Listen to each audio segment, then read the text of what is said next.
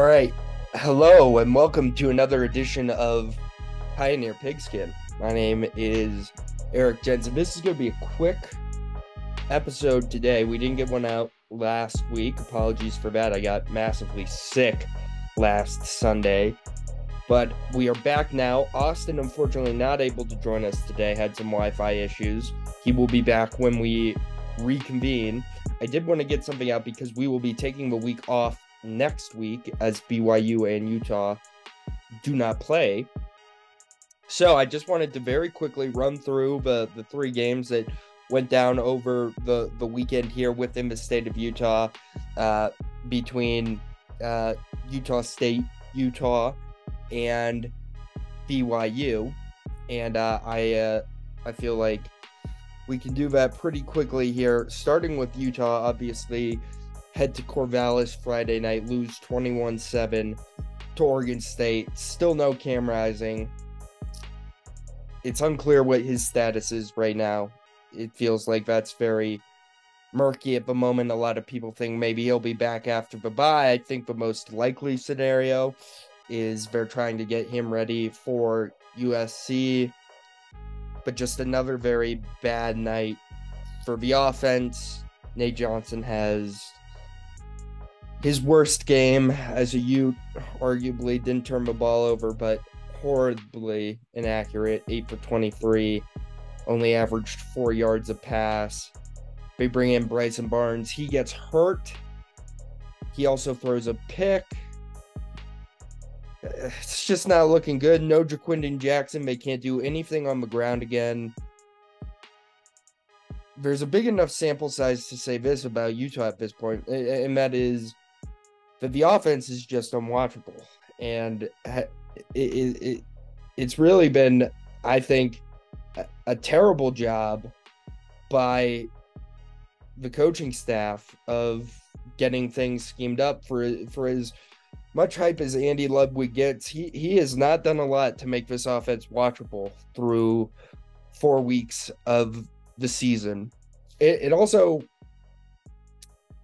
doesn't make much sense if if Utah knew that Cam Rising was going to miss time, that they they didn't go out and pursue uh, a decent backup more heavily within the transfer portal. Now, yes, it's it's a tough sell. You're it's a tough sell to go out and say, hey, when Cam Rising gets back, this is going to be his gig. But you have to roll out there with someone that you're confident in, and you weren't confident in Bryson Barnes. He he didn't last more than two weeks. And Nate Johnson, for as as many good flashes as he's shown, it, it's just clear he has not played a lot of FBS football and is really struggling right now. The Brandon Rose injury sucks, but that's a lot of hype from the fan base, I think, because Brandon Rose had also never played any FBS football at a high level. We don't really even know what he'd look like. Just because he had a good spring game doesn't mean that he was going to be a game changer at quarterback. It's just unfortunate. It, it, it is unfortunate because this just feels like a wasted Utah season at this point. I came into the year thinking maybe nine and three. I think that's optimistic at this point. I, I think that the offense, the way it's currently set up is not set up to compete with several teams within the Pac 12 through the rest of the slate. The schedule gets tougher over the next few weeks. You have Cal after the bye. Hopefully, you win that one. But then USC and Oregon back to back. And I, I just see no way that Utah wins either of those games at this point, even if they, they get considerably healthier over that time span. And then you, you go to Arizona State, hopefully that's a win. And then Washington, and then Arizona and Colorado are total toss ups. Colorado played an excellent game of football yesterday after a shaky first half and hung in there with USC. They have an offense. They can hang with this Utah team. Utah might have an advantage up front. They might make it a long day for Shedeur Sanders, but Utah's not going to blow anyone out the way Oregon did to to Colorado, and, and that game is going to remain very very close because Colorado is just a well coached team.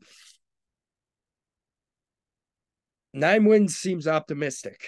I, I I feel like eight feels much more realistic but even that you, you, i just don't you don't pick out automatic wins on, on the schedule. I mean arizona hopefully Jayden de Laura is back for that game. They they they have some quarterback depth though. The guy who played for them last night was pretty solid against washington. It's just a disappointing year for utah. It really is. You know a generational defense but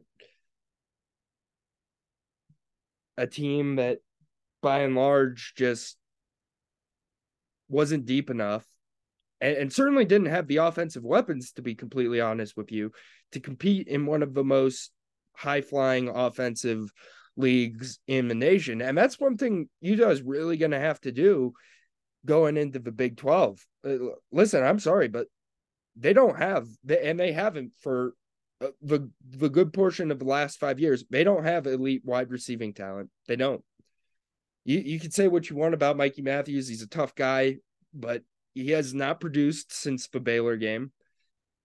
Devaughn Vele has done almost nothing this season, despite fighting through injuries.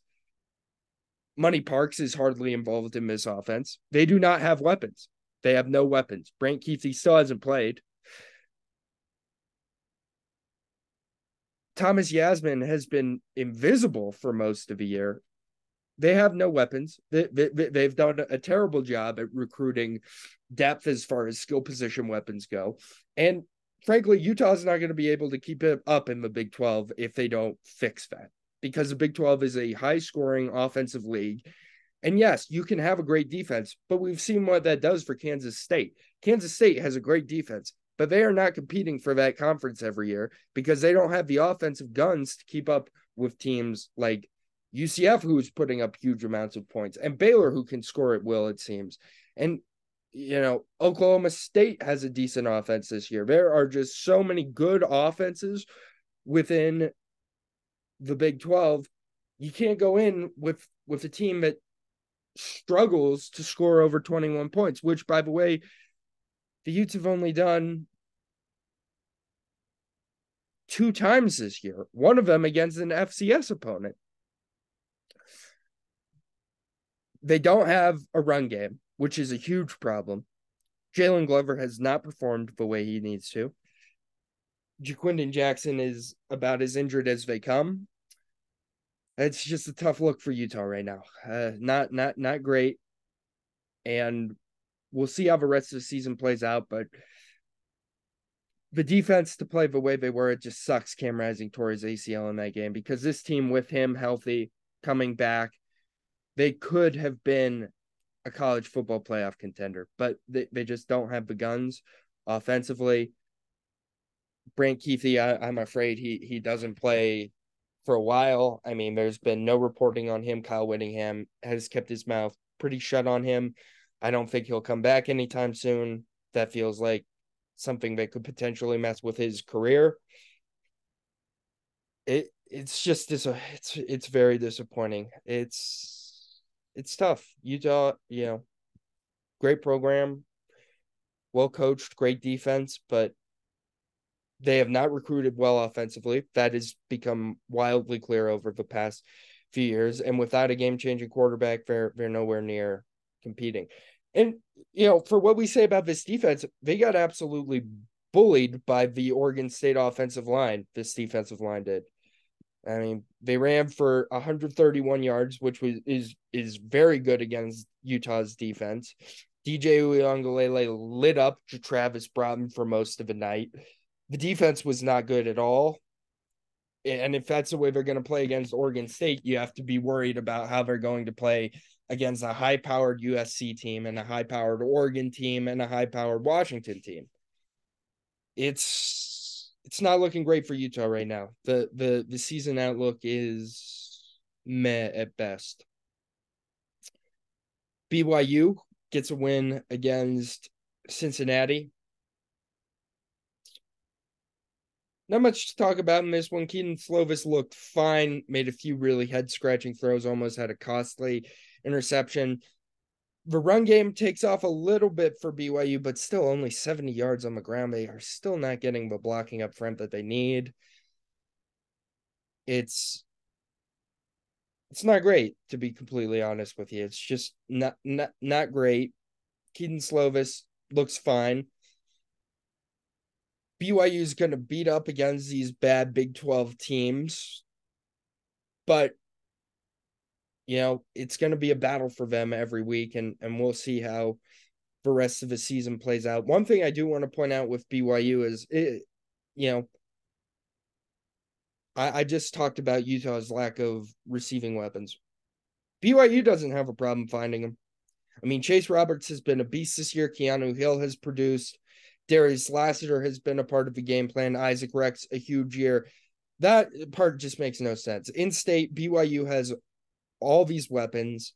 They have a wide receiver room that goes almost six deep, and Utah can't can't find one guy that, that's going to be a difference maker. It doesn't make any sense to me.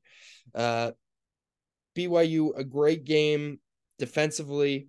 Once again, played really well. Didn't show up in the stack numbers, but got some good pressures. Max Tooley is playing some of the best football of his career right now. BYU looks very, very solid. Their next few coming up. Uh, TCU, that'll be a very interesting test. TCU has not looked great over the last few weeks, just lost to West Virginia, but it's at TCU. That'll be a big test. Texas Tech is kind of coming into its own. They had a big win yesterday to kind of get the season back on track. And then Texas, three weeks in a row. If BYU can get out of that stretch two and one, that's a massive win. I think it's more likely that they're one and two in that stretch. But those the TCU and Texas Tech game are super winnable for them. If they can win those games and keep it close with Texas, that's a huge win. BYU's season looks pretty good, you know, right now. Four wins, only two away from a bowl game. I feel pretty confident they're going to get there. Yeah, Iowa State looked awful yesterday. They still play them. Oklahoma State has had their struggles this year. Their six wins on this BYU schedule for sure. And that's a BYU talk for the day. And then Ike Larsen at Utah State saves the day. Terrible coaching decisions down the stretch by Blake Anderson. Should have lost that game. Ike Larsen saves it. Cooper Legas comes back in, plays well. McCae Hale said hopefully he's healthy. Again, the size, just a real issue. With that, I feel like this short, kind of 10 minute version of Pioneer Pigskin is over. I appreciate you bearing with me. I suck at solo podcasts. I'm very awful at them. Uh, but I feel like this one went shockingly well. So we will check back in with you in two weeks' time when Utah and BYU are back playing. Until then, enjoy the rest of the week, and we will be back this week with more End Zone Podcast episodes. Until then, we will see you next time. Peace out.